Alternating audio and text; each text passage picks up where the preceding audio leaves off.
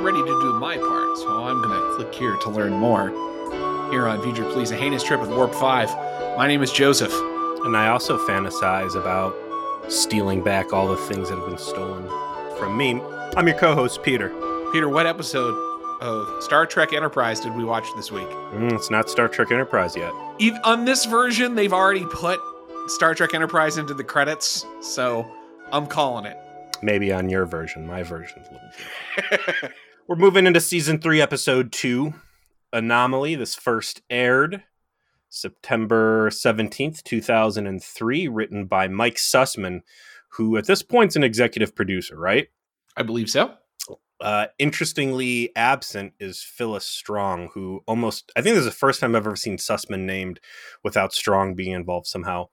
And uh, directed by David Straiton, which what else? Oh, this guy's got a lot of Enterprise, Desert Crossing, Night and Sick Bay, Vanishing Point. This guy's got all the turds. well, apparently it wasn't him. It wasn't his fault. Hmm.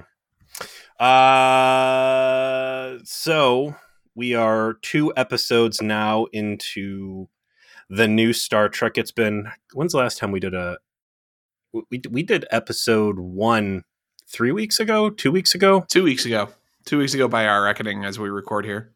Three twenty three twenty three for us over here, and uh, new format, new lights, new direction, new tone, all in full effect. When I first watched the show, I was watching season three, as I've mentioned many times before, and I remember watching episode one and like, okay, interesting. And then I watch this and be like, oh wow, is this show this show's really good. This is really interesting. It's gripping. It's tense. There's good action. There's good music. There's some inventive camera and lighting going on. I had no idea Star Trek Enterprise was so good. I am so glad that this has been recommended to me. Some bad special effects, but they're zany, so they're fun. Yeah, period appropriate special effects. But again, it's zany stuff. I can get behind it, right? Absolutely and it's a kind of incredible this essentially the same group of people are making this show that we're making the absolute dog shit that we were subjected to during season two that we just recently got done complaining about for like an hour and 15 minutes. True. So uh we're gonna open in this one. Well hmm, let's see. Is there any meta stuff to really discuss here I mean, what are your overall thoughts on this direction so far? Are you feeling this gritty reboot era? Is, I mean, this is a nice taste of what's to come. Jury's still out.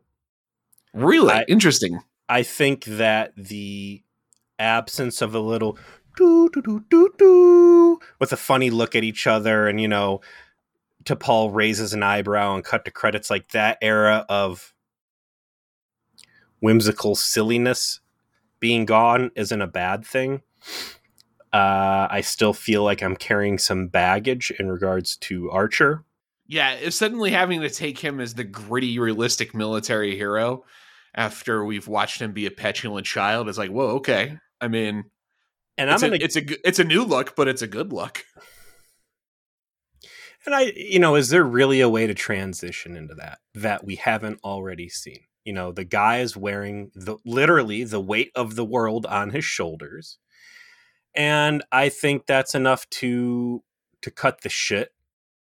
Uh, I don't think he's a great captain, and I think he's got some bad leadership style in this, but I think it makes sense because he's someone with a gun to his head who is being forced into a role that he didn't necessarily sign up for. Yeah, he's not a military leader by nature. Not even a military leader, but so, again, somebody who has been not even tasked. I mean, he he volunteered to go out and save the world on what could ultimately be a fluke. Mm-hmm. Something Trip gives voice to, actually, quite directly. So, um, you know, some of these things where he's basically bullying people. Get the engines up. I don't care what you have to do. Uh, I I don't care about you or your not comfort, but like I don't I don't care about your struggle. Give me what I want. Especially when it comes to T'Pol in this episode, I feel like he is kind of like a brute dick. And I feel like T'Pol comes off like a battered wife in this big time. Yeah, he pushes her around for essentially no reason.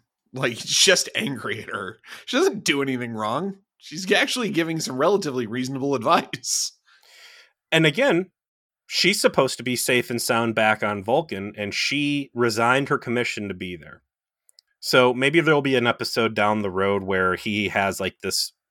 I don't know who his confidant at this point is.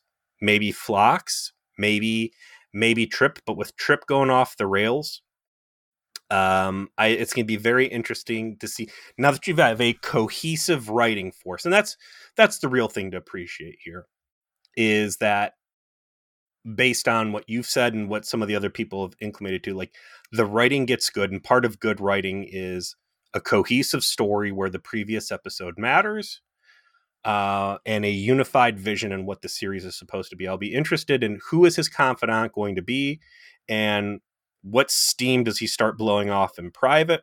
What are his own doubts?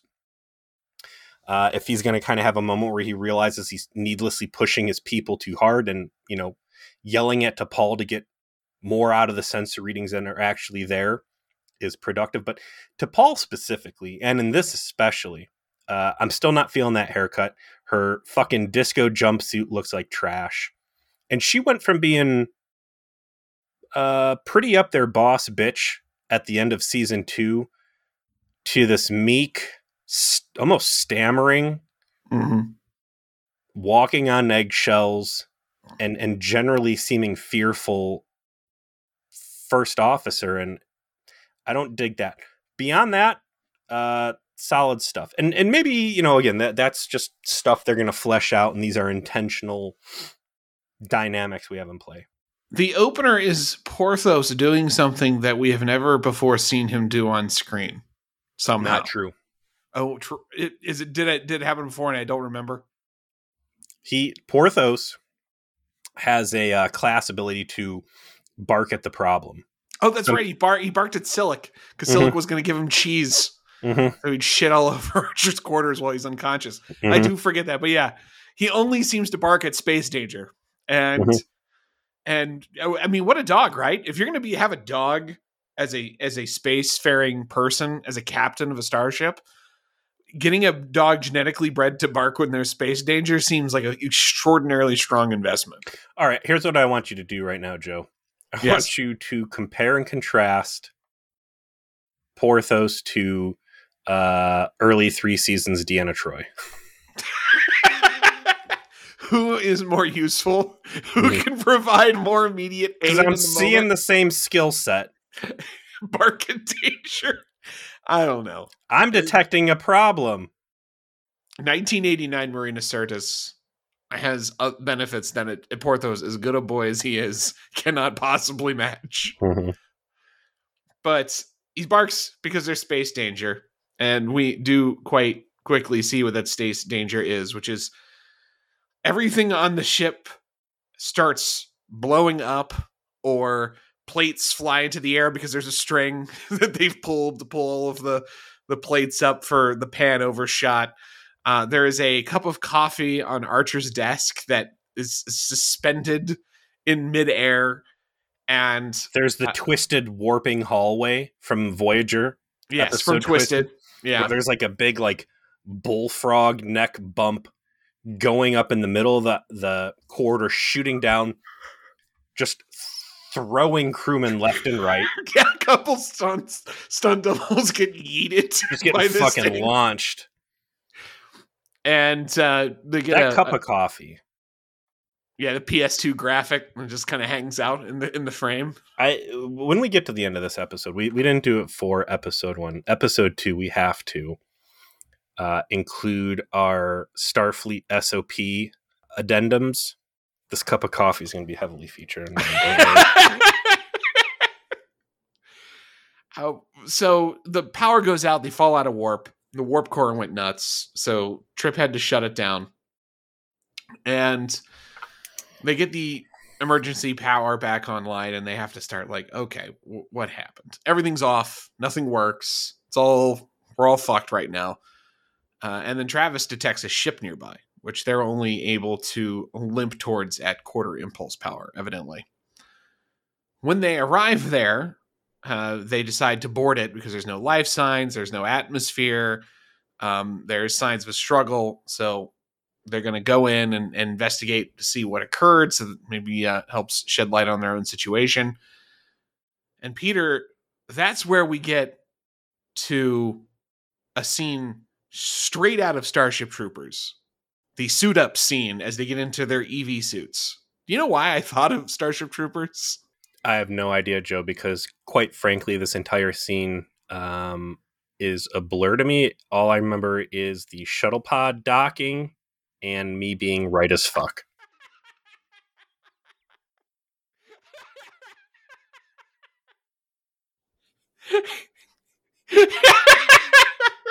that's literally all I saw. Yeah, yeah. I so I mean, you were even blinded by the fact that Colonel Mackenzie is our first example of a 2000s hottie. Because we we we've had a lot of 90s hottie. We've talked of the 90s hottie. The 90s hottie has had their day, and I think this is a firm, uh, you know, crossover into the 2000s hot uh 2000s CrossFit. hottie. Very CrossFit. Very very like lean, definitely the look of the era. And as God is my witness, I cannot believe they shot this scene with her without a bra on in HD. You can see her titties as clear as day. They're I, right there. You know, I I didn't even notice because in that scene, uh, so so we cut to I don't know the decontamination room, whatever. Uh, they're suiting up. How many spacesuits were we at previously? Two two, and they apparently got a third because of a movie. So there was a movie. That's that, right. Those three. So there, they they had three in this episode, and the third one apparently was from the movie The Core, which was a Paramount movie from 2003. And so they retrofitted that suit from that movie into a third suit for their show. I thought that the MACO. What does MACO stand for? Hold on. You know what? Why You're guess when I can click on this link? Military Assault Command Operations. Not like uh, Shinra soldiers. they kind of are. Yeah. They're sort of like uh, generically goonish. it's interesting seeing who they picked to play this. Uh, the the MACO selection instead of like getting some real rowdy jarhead steroid dudes. They've got like a very attractive white bread America with one or two minorities sprinkled in. Yeah, everyone's fit. Everyone is everyone's muscular. fit, but everyone looks very LA actor fit and not like I crawl Marine around in the fit. mud yeah. and and and eat things that I would not have wanted to at the beginning of the day. Um, so the lady getting oh, so my impression was that MACO uh, soldiers had different EV suits. No, I I imagine they probably use Starfleet suits, right? Like they the, the MACOs are mil- Earth's military. They're not spacefaring people. You know, like that's why they're talking. Like, if any of you actually have a lot of experience firing in zero G, right? And for the most part, they don't because they're from Earth. I wanted to talk about MACO for a second. I was thinking about them as the holdover of the old Earth, and even like the same for like the wet navies and stuff that uh, Reed's family used to serve in, and uh, resentment that they might have for Starfleet or Starfleet by incorporating them without directly absorbing them and I think you can look at the space truckers, the Earth Cargo Authority, and it's going to be the same story, right? You want to go into military service, you want to you want to fuck shit up, you want to get into some cool action battles or or whatever, or you have a long military line of tradition or that's what you want to do. You got two options. You can go into Earth, which has now become a quickly post scarcity utopia, or Instead, you join Starfleet and go into their their pussy security corps, but you're going to see some cool shit. You're going to do some cool shit. And I think it makes sense that you see that get phased out, or maybe the wet navies and that stuff get phased out along with the Earth Cargo Authority because all those people are better uh, rewarded by going into Starfleet. Would I, do you believe me if I told you that you just described the motivations of the villain from Star Trek Beyond, the third JJ verse movie? He's literally a MACO that got turned into a Starfleet officer and didn't like it. Like that's, I mean, like it's a great plot eye point, and that's why that movie's actually rad as fuck because that's the plot. You just said it. All of these dudes who used to be pre-Earth Starfleet guys, and specifically MACOs, that got turned into Starfleet officers after the MACOs got disbanded, but they're still military officers, and then they got caught up in some space shenanigans and did some real like you know fascist shit. like great plot great plot and that's why i'm a big defender of that film because that well, is that, a good idea. that's a situation where someone getting turned against their will. I think you know we talked before like who wants to go work on a space truck right. when instead you can go work on you know an nx star cruiser and, and, and do clean stuff and eat uh, you know prime rib and whatever the hell else cook is whipping up there uh, so anyways there they are they're in the suit up room you got the girl, and this is the same uh, lady who beat the fuck out of the dirty miner. Yeah, with uh, the tonfa. Yeah, whip the shit out of him. We're just and, right in the balls, like just no mercy. Yeah, and they're all getting dressed together. It's her and two other MACOs, I want to say, and then it's Correct. what Archer Mayweather. No, Mayweather wasn't in a suit. Our, uh, uh, Mayweather was on the mission as the pilot, pilot but he didn't yeah. go in. I believe it's the MACOs and Archer and Reed. Reed, yeah. And the head of the MACOs, does he pop up in this episode? No, he does not. What's his name? Major Hayes.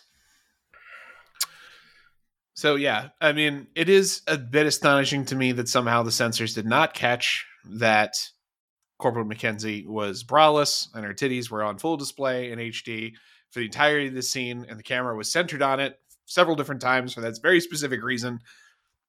Guess maybe people didn't have HD TVs yet, so they just I, I missed didn't it notice. too, man. I was too di- distracted by uh, the wetsuits underneath the spacesuits. I don't know. uh, but I I would just I just was just astonished at the level of shamelessness that was occurring. It was very Starship Troopers esque like the shower scene, which is like we're gonna throw titties in this movie somehow. So here it is. That's what it felt like. They fly over in the uh, shuttle pod, which I still am kind of stank that they didn't get new shuttle pods while they were refitting the Enterprise, something a little bit more militant, maybe it's for this darker tone. Uh, they fly over. Get a the... great shot as they enter. Because what they do is, as they come into the ship, to give that sense that it's weightless and they're just in you know, w- walking along in the corridors of the ship, not necessarily tethered to a single uh, orientation. The camera rotates around, and they've got the relatively primitive effects of things floating in the air while they rotate the camera. And it gives a really cool and creepy effect. And the music in this episode, and he kind of starts to pick up here, is also very different very dark, very moody. There's even some like synth drums and synth guitar in a couple spots. I don't know if you noticed. Mm. Very, it sets the tone, uh, starkly different fashion. How do you feel now that we've watched First Flight and we've really established the Mary Sue Bible of Jonathan Archer's origin story? Mm-hmm these situations where the engine is down and priority one is getting the engine back up and archer is never in engineering helping yeah as the man who's apparently obsessed with his father's engine he doesn't seem to to lend a hand there very much does he as the man who only after action grandpa said the engine sucks and he went home that night and within three hours found the fatal flaw of the intermix chamber of the Warp 5 engine uh, and corrected the formula and then came back to work. Clearly, he's a great engineer, yeah. right alongside Trip. Like, I don't know. I, I, f- I feel like First Flight really introduced a lot of shit I wish I didn't know. and it's just you more overloaded him. You, you made Archer too competent. It's well, and and his competency just makes him again a worse captain. Like you should be in there helping fix this goddamn thing. Like I, again, they're just all over the place on what Archer's supposed to be. At this point in season three, he is supposed to be Jack Bauer, who is yes. willing to bust some fucking heads. He's ready to waterboard a motherfucker. Mm-hmm. he's, he's, gonna do it. Uh, they they go to the derelict ship. They do a good job of kind of doing their best aliens, you know, kind of vibe in there. But all they find is bodies. They download their computer. They bounce back and take what they got downloaded from their computer and and start analyzing it. And they're like, well, maybe we should wait here just to repair. And Archer's like, nah, these guys got attacked like two days ago. So whatever preyed on them is probably in the area. So we just need to like get away from all the things we possibly can at whatever speed is possible so that we can remain unmolested. And that is when he goes down to engineering and talks to Trip about what's happened to the warp core. Why can't we go to warp? This is like probably some of my favorite techno babble I've heard in quite some time. This is extremely well written and well delivered by Colin Trinneer as well in a fashion that makes me believe Trip is doing this because the it, the the techno babble actually talks about warp fields and warp drive as extraordinarily difficult physics equations, which it, it should be. Sure. The the shout out to the Cochrane theory. The, the Cochrane equation, which it suggests like there is a specific formula that Cochrane figured out that allows for the formation of a war- stable warp field by understanding the relationship uh, between uh, subspace particles in order to bend them to create the warp bu- bubble.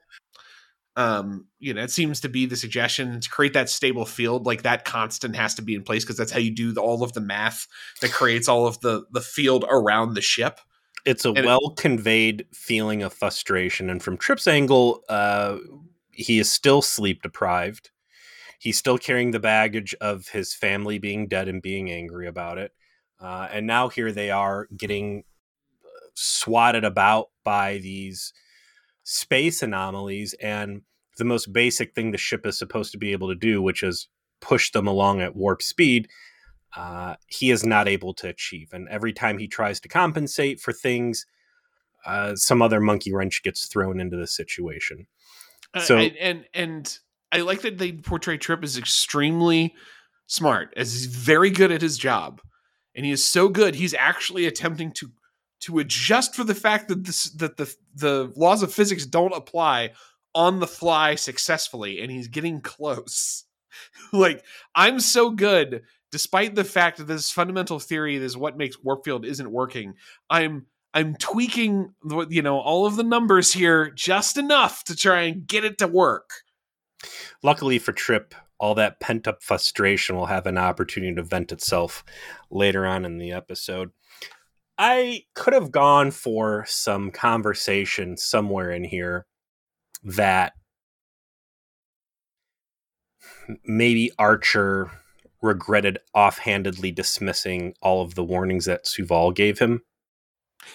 Some reflection on like, okay, maybe this part of space is exactly as dangerous as the Vulcans were trying to tell me. Trip, I don't know if I mentioned it to you or not, but the Vulcans told me that this part of space, uh, in addition to being community theater, Event Horizon, also does zany things to space earlier in the episode when they show the anomalies initially popping off, I like that anomaly isn't just like a big thing that hits the ship at once. It's like you're laying on a slip and slide and being dragged down a road and you feel each rock as it like starts on your back and then it goes down your back and hits your butt and your leg like as the dishes are flying off the table as uh, bubbles are ripping down the deck. And, you know, we'll find an example later on in this episode like organics are at danger from these anomalies as well.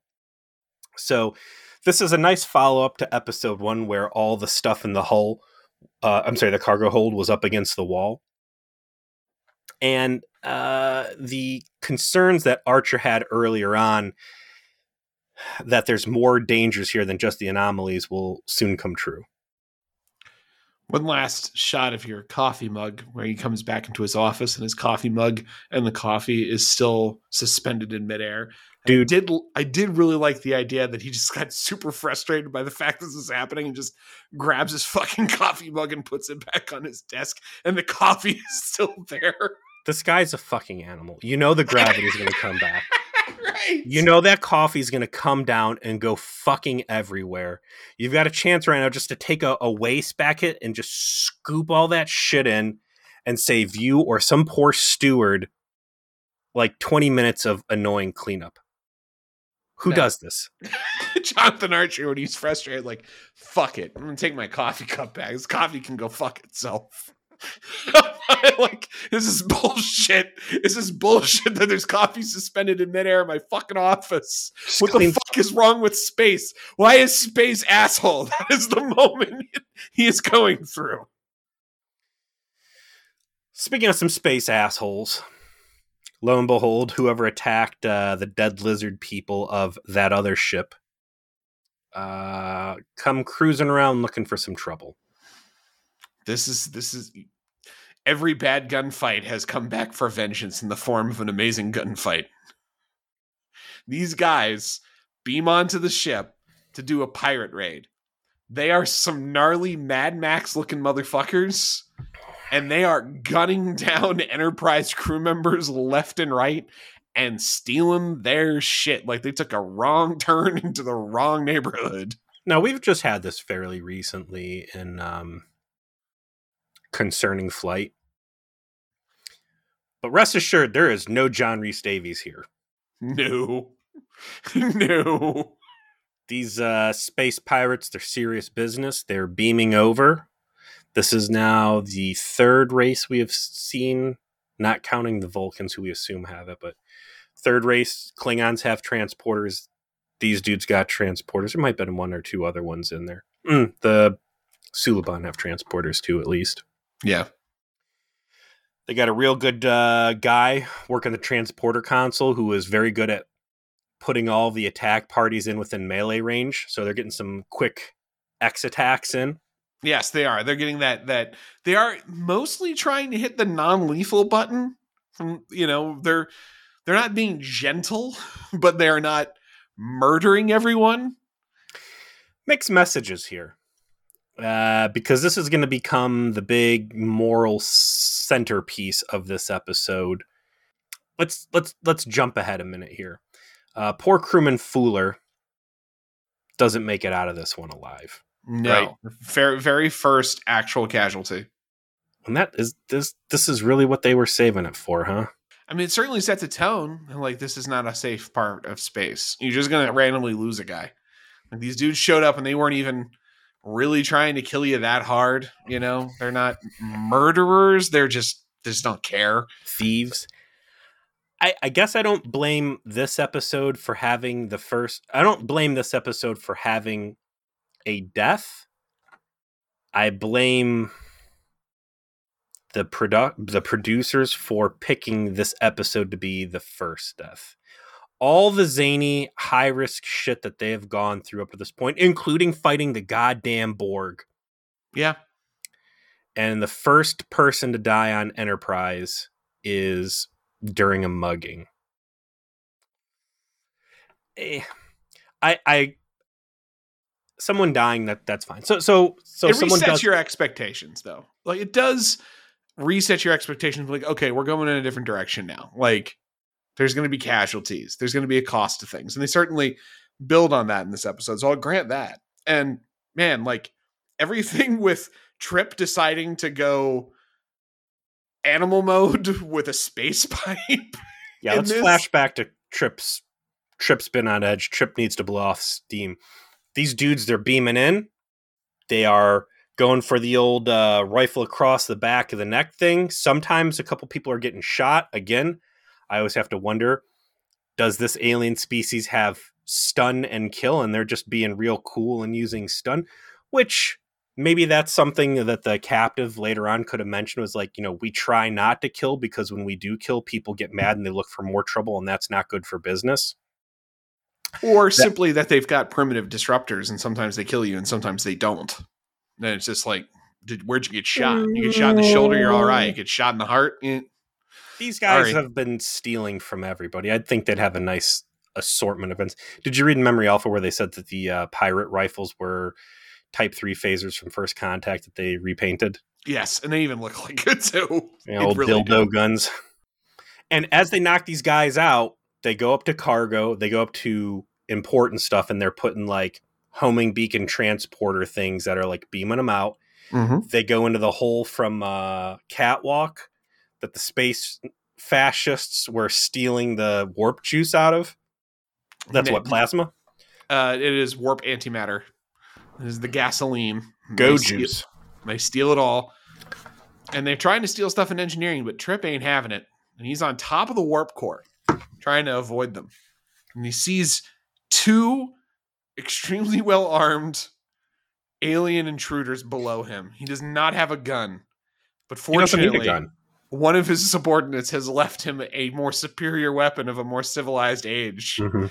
And that is a space pipe. And he picks up a space That's pipe. actually it was actually a lightsaber.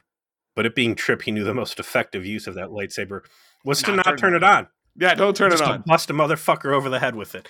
he drops down and he puts a fucking hit on this guy with this space pipe that killed everyone ever related to him. just steals his soul right out of his fucking body. I, I swear to God, on my when I was watching, when he hits him the first time with that pipe, it almost looks like there's a light special effect, like there's some sort of uh, energy discharge as the pipe hits the guy, and like there's like a an energy pulse off of that thing. It, it just absolutely ruined this man. He just goes down like a sack of bricks. It's really well shot. It's this quick, tight, kinetic little fight scene. And he, the stunt guys were just going ham trying to hit each other.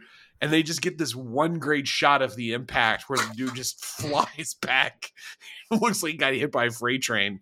And then Trip looks like he's gonna go with his space pipe he's just gonna like bum rush the other three guys like "Ah, i'm on a kill streak. And this next one i'm gonna have an invulnerability moment and i'm gonna be able to combo my hits like i'm playing fucking uh, arkham asylum or something like you ain't getting me. But instead he decides to go ahead and play uh, uh, uh, environmental hazard turn on his very shocky warp core to uh, to keep them from from being able to move around until one of them can be shot by Reed as he walks in. Solid move and uh, very Chekhov gun because as the engine was malfunctioning initially, it was throwing off all sorts of uh, nasty electricity bolts. So I thought it was cool that he did intentionally turn it on to trap those guys. And one last note, I really like that they're using stun grenades and trying to get the guys who are stealing the warheads because they didn't want to shoot any of the torpedoes. See, I thought he was trying to go for the environmental kill on that and use a stun grenade to, to set the torpedo off and kill him, but I guess your way makes more sense. I like the MACO troops uh, as they are participating in the counteroffensive, have their fucking backpacks on. yes. I don't know what's in these backpacks that they need to have them on for close quarter combat, but Are you space marines from 40k? Are you got like armor suits on? like, what is this? Part of me wanted to criticize Archer and be like, you knew that there were like raiding boarding parties. Like, why not just keep the ship at tactical alert and have dudes with guns stationed out there? But then I realized I didn't even think of that myself until they were actually being attacked. So good on the writers for having a plausible situation. I mean, maybe this will be a nice live and learn. Uh, once they're done getting raided and they get most of their shit stolen, there's a quick scene in sick bay. Phlox is tending to the wounded. It is serious, and we this is where we find out that crewman Fuller is our first casualty. Which That's got to be Bryan Fuller, right?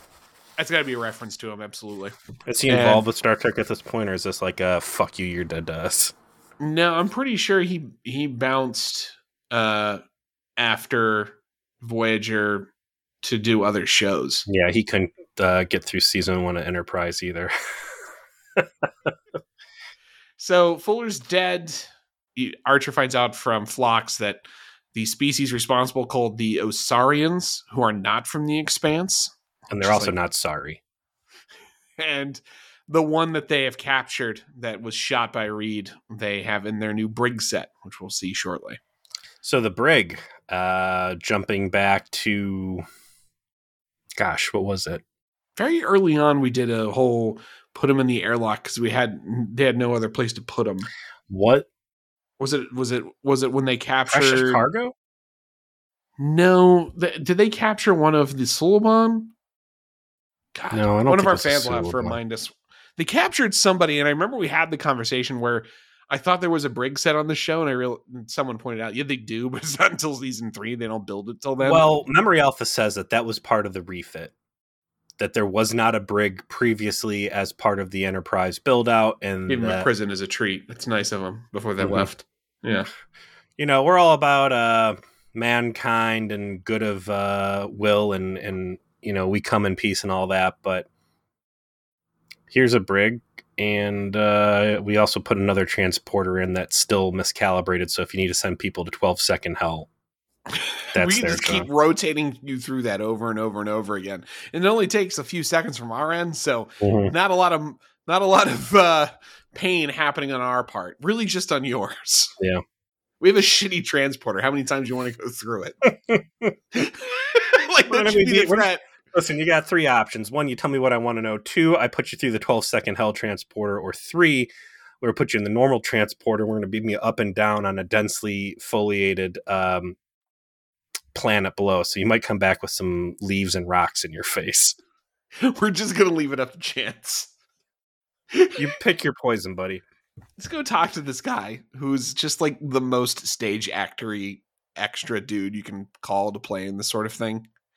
Uh, I love these guys on Star Trek. I've always loved these bit actors that play the alien that are just just going for it, right? Because they've got to they're they're gonna throw this on their reel.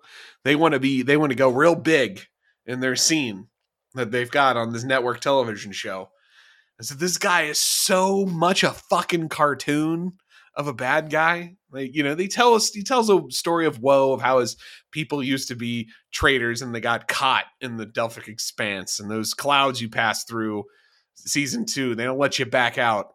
So you get stuck here and then you go Which desperate. is not part of Soval's warning.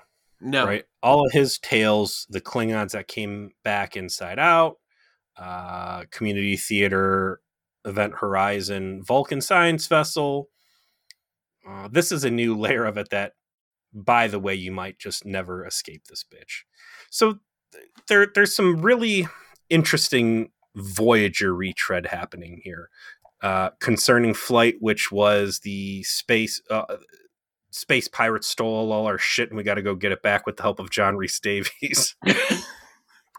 uh, but more enjoyably, The Void, which uh, you had a variety of species getting stuck in a little pocket realm where they couldn't escape and they were just robbing each other blind over and over again. And every time someone new would come in, they'd, they'd pounce on them. Yeah, and like then Janeway had to like put together a little alliance to get everyone out of there and and do some federation building, you know. and then Um, not help the other people get out so they could continue to victimize other people. That was a that was a shitty one for her. Um,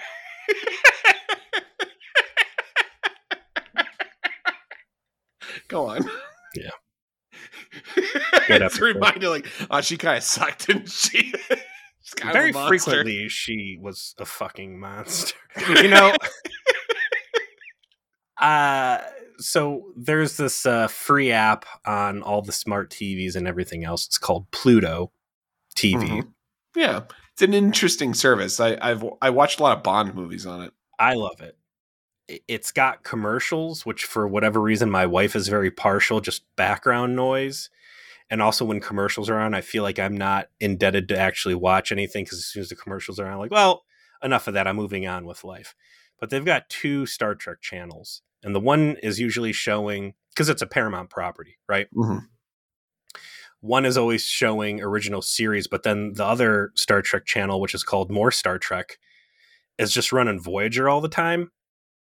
Uh, so occasionally flipping this thing on, playing a game with myself where like how long does it take for me to re- eh, now that I've seen every episode of Voyager and I've talked at least minimum 1 hour about every episode of Voyager, how long does it take for me to recognize an episode or which episode it is?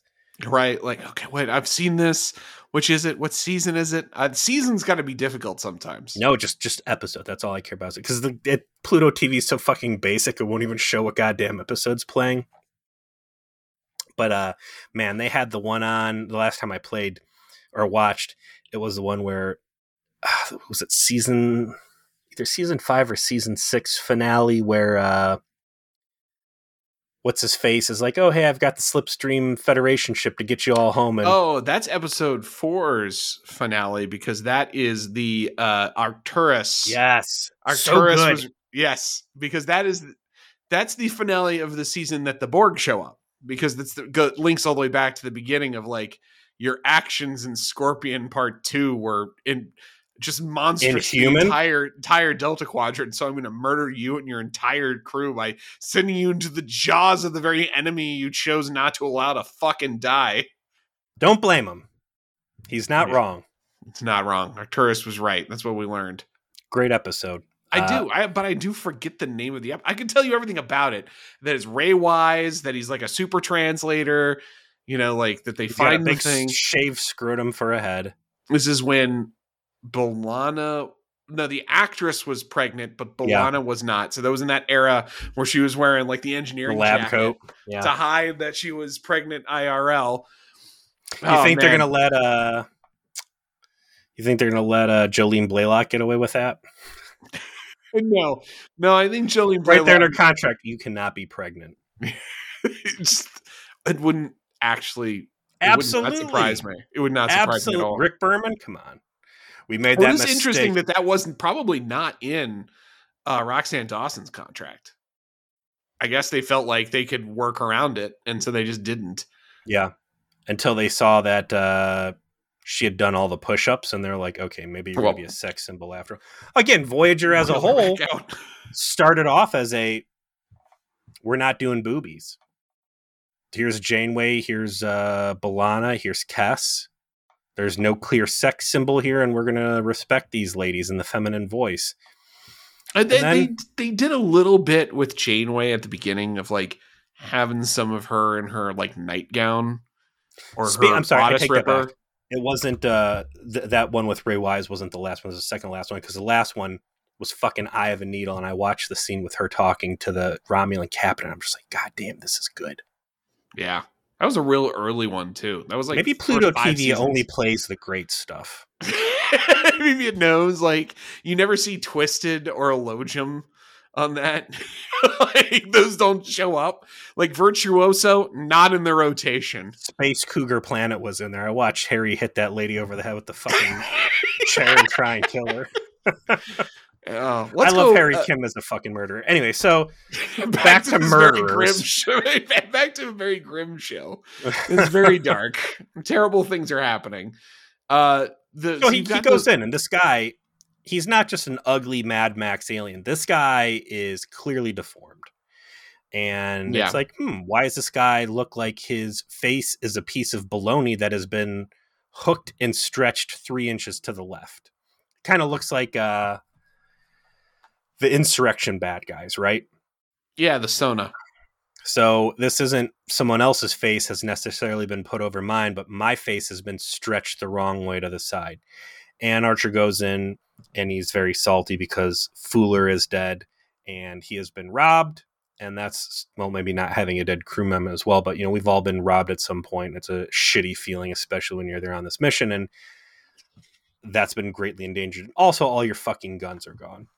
Guns buddy. and fuel. They're like don't have And a choice food. but to fucking yeah. They can have a choice but to fucking find these guys. Like mission fail if they don't, so they've got to track down their stuff. And this guy, you know, he talks a big game, and then you know basically calls Archer out as like you're too civilized to torture me. And then this is where we get a hint, probably of like probably of where we're headed, which is yeah, you're right. I'm gonna feel bad about hurting you, but if I can I can just deal with the remorse of of doing bad things. Like I I know that I'm not like a monstrous killer. I will kill you and I'll feel bad about it. It's what he tells this guy. It's a little paint by numbers and and trotting out bad boy Archer feels a little trite, but uh, again, I can understand the writer's room acknowledging the fact that Archer is a weak point of the show and needing to fix him somehow. So that that's the framework for its business time Archer. And, Um, and if I, if perhaps instead of having this come out in his direct conversation with this guy, but instead Trip egging him into this position because we know Trip is the one who's the hardest in the paint to fucking kill these guys. And if he says, Captain, you just got to get in there and you, you know, yeah, we might feel bad about some of the things we've done. I'm ready to live with some remorse. Are you? And, you know, like that instigates him to be like, okay, my murder friend has a point. Trip would really be a good kind of is Archer's confidant. They're like boys, you know. Yeah, and I mean He's that's the boss, but they're boys. Archer had a couple confidants so far. Phlox, T'Pol, and Trip. I like the idea of Trip being the devil on his shoulder, enabling and encouraging poor behavior. And of course, there'd have to be the resolution at the end where Archer finally pulls himself off the, the verge of darkness and then has to turn around and grab Trip and pull him out as well as they both like remoralize or whatever. Right. Uh, but this dude, I, I don't know if they even give him a, a name, captive guy. He says, you know, you guys are soft. You clearly don't know what the fuck's going on here. You don't know what it's like having to live here. Uh, you know, we used to be like you. We used to be civilized. Uh, we got stuck here. Shit's bad. It's dangerous. These anomalies, they don't just fuck your ship up. If you're standing in the wrong place at the wrong time, they'll fuck you up too. And he points to his face, showing that like space anomaly ripped the fucking skin off his face and scarred him up as bad as it did, which super cool sci-fi stuff there. Very true. He uh cartoon like cap I don't know if it's Captain Planet levels, but like this guy like Looney Tunes drops some information for free and is like, you don't even have your ship coded in Trellium D, which is what stops the insulation that stops these uh, anomalies. And you jump back to the last episode, or season three, episode one, where they go to the mining colony. Trellium D is what the like the the super spaced asbestos that that slave colony was mining. So makes sense. And part of me was like, why didn't they try to market some Trellium D at Enterprise and be like, hey, you know, you should buy this shit off us? It's like, oh well, if you're just going to enslave anybody, everyone, everybody. Yeah, I was going to like, say. They, they, didn't try and sell them anything because they're going to take why bother shit. with a pitch on that? Yeah, like oh, new new workers and technology. Got it. Uh, they do start being able to track the pirates by tracing their ion, uh, ion trails, and they have that because the As it go, courtesy of uh, their old friends. yeah, courtesy of the derelict ship that had figured it out, but then unfortunately expired before they could put their plan into action. They can tra- trace them, and they they follow them basically to a gap in space where one trail ends and another one begins, but days later. And they're like, well, if we go into this area where there's apparently uh, some sort of void, uh, we might we might find something interesting Cool shit. they, they pass through a barrier of some kind that fucks the ship up a little bit. But when they emerge through the barrier, they find a giant sphere, a big metal. What in the HR Giger is this shit's metal sphere with some shit inside it? I'm like, Not yeah, quite a this is- Dyson sphere, yeah, but uh, that's no moon. They got themselves a little. It's not a Death Star. It's like a Power Star. Cool sci-fi shit. it is And a weirdo unfortunately, unknown thing to find in a weirdo unknown part of space. which is what all of season one and two should have been. And Mhm. that's, you know, goes back to has Enterprise been a show that is a sci fi television program or an action television program set in space?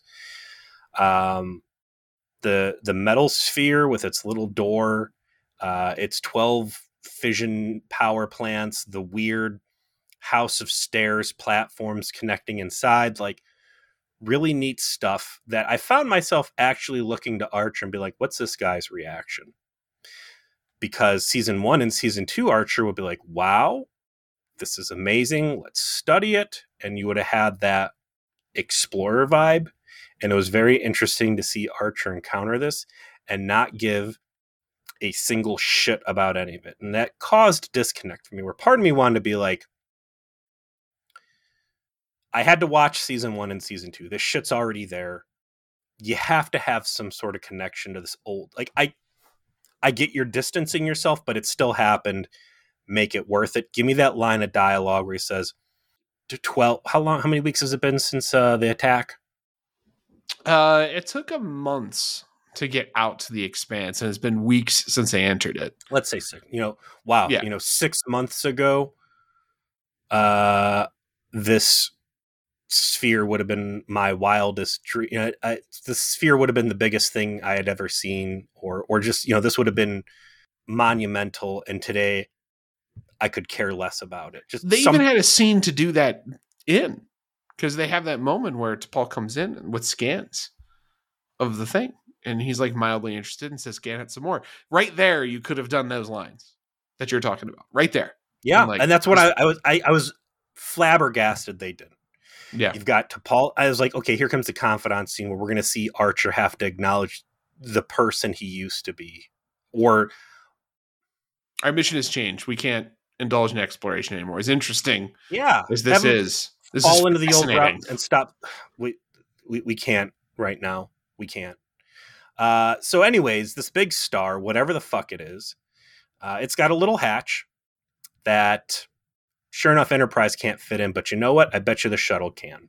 So they load up the old away team with some uh, MACO soldiers, and they float on over. And uh, there's a little locking mechanism computer. They can't hack it, so they pull a Star Wars on it and they shoot it. Shoot the door. No, they Open shoot the door. the, the computer next to the door, yeah. and it opens up. the inside of this thing is very clearly alien and advanced and it's like a you are treading in the footsteps of giants right? Like whatever this is it's well beyond whatever we are right? And what we find is that these space pirates basically built a little shanty town within this thing that it's not supposed to be there. These are some structures they've brought in and are maintaining within this uh, this impromptu fortress they've created for themselves by using this I don't know predecessor technology. It's obviously no no context for this in the story at the moment to hide themselves, which is quite ingenious. That How is cool very if it would have been Hirogen. oh that this if this was some sort of like Hirogen network node or something. Mm. That would have been I mean- badass. They do can extend into the Alpha Quadrant, and we know this from Voyager, but I guess they felt like they just really wanted to be able to do whatever they wanted. I'd still love to see. No, I wouldn't because Star Trek's always shit at doing this. But like the map of the far reaches and getting out to the Delphic Expanse, like how deep into Federation territory that really is. the the i mean as you kind of are saying there are people who have attempted to approximate those It's maps impossible. It's all fucking nonsense. yeah because until they never had a series bible on celestial navigation you know they never ironed it out until they had done all of these things and said all of these things that couldn't all possibly be true. And so different people take a shot at like trying to construct what what does the galaxy possibly look like based on all of these descriptions we've received about what is near what. And you do get some interesting maps out of that but none of them strike me as like the truth truth you know what i mean? But, like- federation's always too fucking big. But like pre TOS Warp 5, several weeks of travel or months of travel at pre TOS Warp 5 to like 24th century, like uh, uh, warp fucking ne- yeah a, what a nebula could the, the distance uh, would be like me driving up to the fucking United Dairy Farmers at the end of my street. like that, that whole thing's just in their backyard, basically. Um, so they fly and they get into this uh, little pirate stronghold. They start rooting around. Everybody's on edge. They're all creeping around. How do you feel about uh, Reed's gun control in this episode? I mean, it was a little bit better. I, his pinky's It- not flared out. I'm like, Yeah, "Oh, well, someone gave him a note. Yeah, someone's like, hold the gun in your whole hand. Yeah. don't don't act like you're you're at tea time. All right, like hold the whole gun. Uh, and he holds it more like a professional and holds it in both hands, like he's going to control it like a real weapon. Um, you know, maybe being around these actors who are doing the right thing with the f- rifles and they're like checking corners and stuff, probably because they get cast in military shit a lot. So because of that, they know like the basics of what a military guy does as you're entering the door and all of that. They've done the active cutting the boot camp. pie, sure. Yeah. You know, they've had the consultants have like run them through what the stuff looks like. So they're just using that training, and then they're like, the guy playing Reed. Maybe the consultant just went up to Reed and was like, "Hold the gun like you don't want someone to come slap it out of your hand." hold it like it's a deadly weapon. You have to be prepared to implement like a serious thing instead of like with your fucking pinky out, you fucking British weirdo. So they find all their old shit. I like while they're rooting around, they find this big nasty tub, and the guy's like, "Oh, they call them stem bolts or something." Yeah. Instantly, as soon as I see it, I was like, "That's that shit Senator Kelly was fucking hauling." It was. And it was. I saw it in a Memory Alpha. I was like, "Well, good on me for recognizing ratty old reuse props." Usually, it's just the cool stuff I recognize. They steal what I understand is only their own stuff back Correct. very big of them. They also get the cargo manifest, which becomes very important uh, because as they get all of their stuff back, Hoshi starts Hoshi starts uh, decoding that and finds out that this cargo manifest contains an item and uh, it contains several items that have come from a Xindi ship. And of course, that means these pirates have encountered Xindi ships. So they know what Xindis look like. Maybe they know where they live. Maybe there's something, maybe they left the ship somewhere. So, with that information in hand, that suddenly this weird side quest that they're on to deal with piracy might actually be their best lead towards actual factual living Xindi that they can do something with or to or follow or investigate. Uh, Archer goes back to the brig and decides to reacquaint himself with his overacting friend. I noticed that Hoshi is no longer the communications officer so much as hacker girl. Yeah, they've turned her into sort of like the um, cryptographer, which Yeah. makes sense for a linguist because yeah, IRL linguists often are. But like later in the episode where they're hacking the enemy ship to download their database, and you know what? If it gets her more screen time, I'm down. We need a hacker. Do we have an Asian character? Guess what? they need to like do her makeup up like uh, Angelina Jolie in Hackers, where she's got like this elven pixie cut and like wild uh, Tons eyeshadow. of times of um, eyeliner and eyeshadow.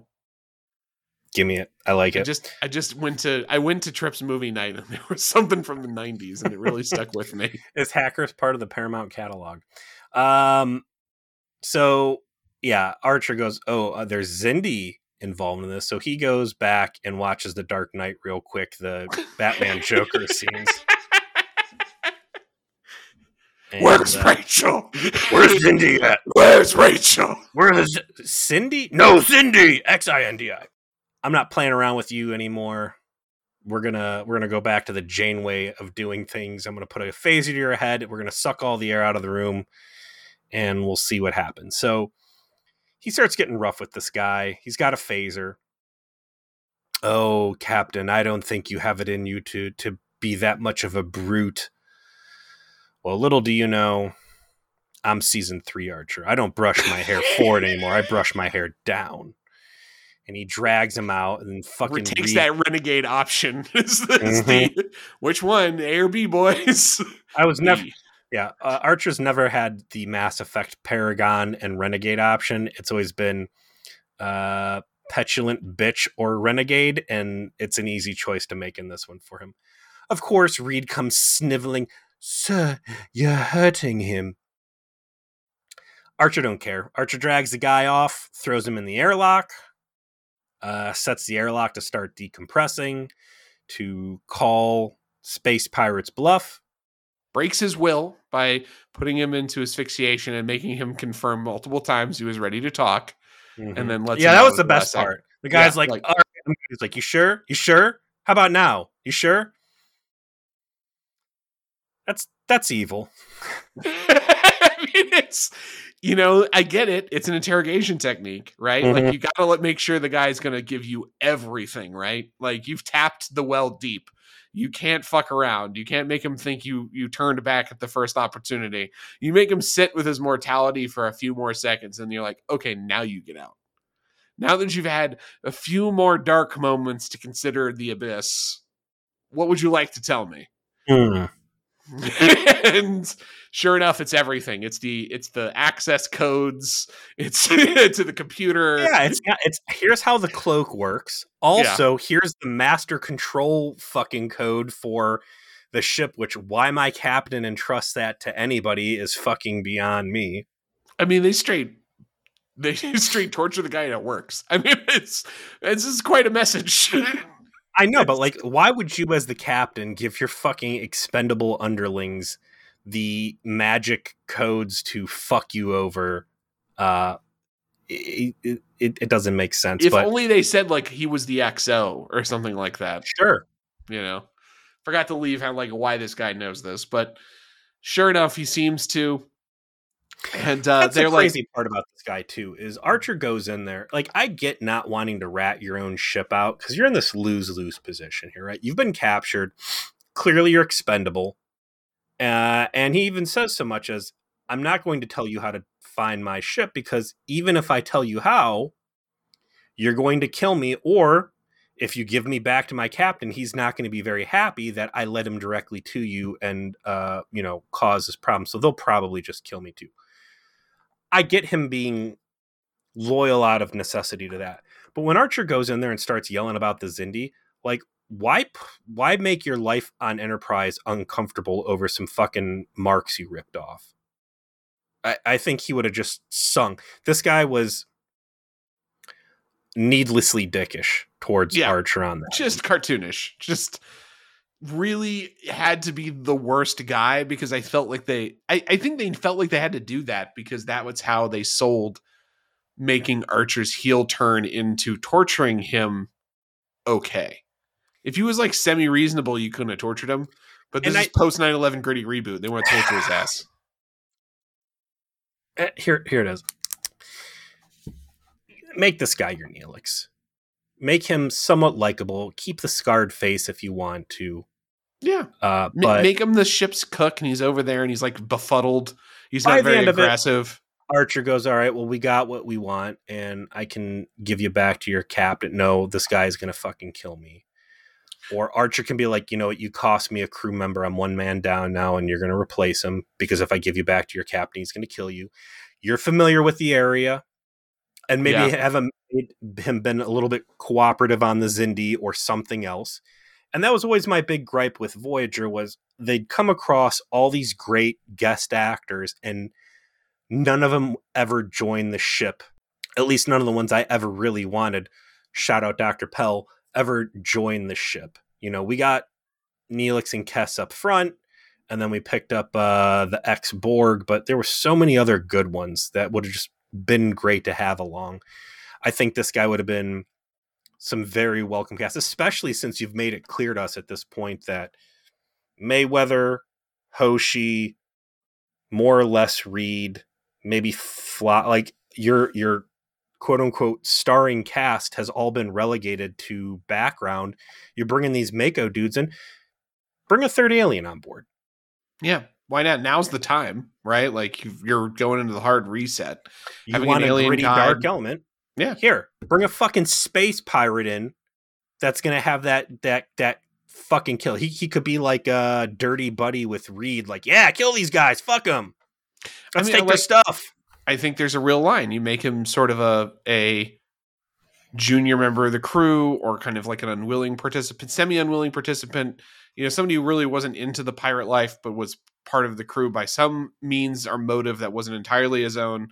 And so he gives this opportunity to be like part of something else and work off this debt of like having been part of this act of violence against this crew. Especially as they started off as space merchants. This guy should have been more open to negotiations, more opening to bartering, and and like exactly what you said. I never wanted to be a space pirate. It was out of necessity. This is a better opportunity.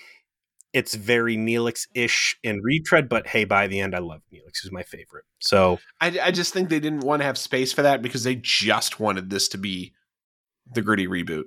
You know, like no one can be trusted in this part of space. Everyone is terrible. Fuck them. big miss. Uh, all right. What is what is not a miss is are the torpedoes because the NX-01 just waits for these guys to show back up, and they do. How are we going to find them? We don't need to find them. We're sitting Yeah. next to the fucking dragon's hoard, man. They're going to come Yeah. back here, and we're going to fucking bust them over the head with a chair. You ever, you ever, you ever play Daisy? They're going back to the fort. We're here. like we got them. Mhm. So, sure enough, they show up, and and Reed is Johnny on the spot, lays down some some fire, and Enterprise has clearly got these guys outgunned, but they're not trying to blow them up. They're trying to hack their ship. So we get a whole sequence where trying to get close enough and stay close enough to download the database. They go into the field to try and shake them off. So Enterprise goes back and purposefully starts fucking with the stash so that it forces the pirates' hands to come in and just make a run at them. And that allows Hoshi to finish downloading the database. And then Archer's like, oh, good, finally, destroy them. like, just blow them out of the water. I don't care anymore. And winds up disabling their engine and making them crash land, I guess, on the Well, they bounce off. They f- they fly off injured. and I guess like they just declare a unilateral ceasefire and say we've actually come what we came for and we took all of our shit back. So we're gonna hand you your guy back and we're gonna leave. And if you ever bother us again, we're gonna kill you. We don't see that conversation, but I kind of presume it happened. Sure. You know, like we're done. You don't. We're not murderers, so we have no interest in finishing you off. Just never bother us again. Some real shades of uh, Janeway dickishness here. Like these guys are a predatory nuisance who have victimized everybody they've come across, and I wouldn't have blamed them for just destroying their ship or blowing up their stash and being like, "Fuck you!" Like here's two middle Pirate fingers. overactor basically says like, "How you're showing us mercy? Oh, that's stupid." You know, like he's even being told by the plot, like this is We're just gonna keep. idea. I mean, I'm not. They're gonna fucking kill me because you're not giving me a reasonable offer to stay on your ship and be your pirate guide. Uh, but yeah, my buddies, they're gonna keep just fucking raping and pillaging because that's what we've accustomed to. And that that's another. Again, back to the beginning. My criticism here is that they try to make these guys out to be real Mad Max, live and let die bad guys, but then they do this raid on a ship and they're sloppily knocking people out instead of just murdering everybody they come across as well as stealing. So like It's a tiny bit of a mismatch. Like either make them more reluctant to be pirates, and that's why they're not killing people, and so you empathize a little bit with them, and then it gets a little bit more gray area about what's going on, or make them bloodthirsty, and so they're really the bad guys, and that means they should be murdering everyone they get their hands on. absolutely. If Pick there was one. that hesitation throughout all of the pirates' actions, then give Archer that ability at the end to say, I've got you on your knees and I can do the area of a favor and kill you, or I can show mercy. And I still see I, I, I see we could become you, and I'm going to recognize the need to walk a higher path, Yeah, and, very and that's why I'm not going to kill you. Uh, but but making them this well, some of us knock people out, but others go in with their guns set to kill. It, it- it's a s- disconnect. It's bad. They take him out. Uh, Archer puts captive guy back on a shuttle, flies him, dumps him off in you know pirates the pirate bay, and then Archer has this real solid Mass Effect ending where he walks into the command center as it's flashing the Xindi archives or whatever the fuck he has, and the projections are going over his face, and you've got this heavy synth music going again straight out of like Mass Effect 1 Oh yeah. as uh it's this it's a little synth guitar right before that scene too. It was very noticeable, and the the lighting. We didn't talk much about it. The lighting in the whole episode is so much lower. It's much more dramatic. tense It's better lit because of it. Like Mhm. a little darkness goes a long way. People talk shit about it in, in Picard a lot, but it is a little too dark. But dark helps make light useful. When things are overlit, then light doesn't do anything for you. You have to turn it down so that you can use it in ways that enhance your cinematography. This is this is, you know, an art that has been slowly unlocked, I think, by a lot of creators at every level of budget and creation. And finally, here we are in Star Trek, and they discovered 20 Yes, years let's- ago yeah let's do some light, let's do some light stuff. That's probably a very good idea on our part. But Imagine it really works. back they're sending you off to go save earth and you're like I-, I thought you guys were retrofitting the ship all you did was like take out every other light bulb the sun i can't fucking I can't see. I'm fuck? running into fucking. you guys are saving so much energy though we've cut your electricity bill in half overall i i really really like this episode uh, i feel like we were kind of negative ish on some elements some some nitpicky stuff because it was really close to being great and it just made a few missteps like it just quite wasn't right in a couple spots but overall i love the tone. The action was actually very well executed in this episode. It's it's giving you a real sense of urgency with its plot uh, and it is it gripping is a gripping and and thrilling watch. And uh, i can't say that about practically anything from the first two fucking seasons so it's such a a, a, nice change.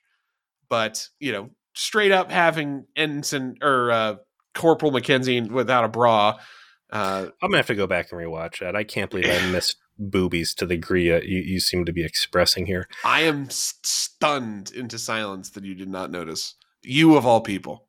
I am not as keen on this one as you were. Again, I think there's too much retread going on from concerning flight and which, you know, a space pot we got robbed. That shouldn't be a rare thing to happen. It feels Um, so much more different, though. I'll say that. It does, but uh, they're due to be robbed and not recover everything. I think had some resources really been lost, but every time the Enterprise or a hero ship gets robbed, they always get their ship back, and I'm tired of it. Uh, the fact that the Xindi get involved in this uh, becomes the real star of this show and turns what I think would have otherwise been kind of a pointless and drag, not dragging, but just a pointless filler episode and turns it into a good part of the meta plot. What are we watching next week, Peter? Season three, episode three, we're getting into Extinction. Uh, this one's written by Andre Bormanis. Uh oh. Get out the fucking Two Face quarter. It's LeVar Burton. I have a very bad. Is this uh, going to be great or is this going to be awful? Archer. Reed, and Sato are threatened by a virus that mutates them into primal life forms. This is one of the most dog shit episodes of Star Trek ever. Yeah, as I said, LeVar Burton. and this this one this one shows up just in time to make remind you this is still Enterprise and greatness uh will not always be the formula. Um Why Oh, is it always real. LeVar? Like, are they just trying to to tell him to fuck off without actually telling him to fuck off, and they just give him bad episodes to try and run him out?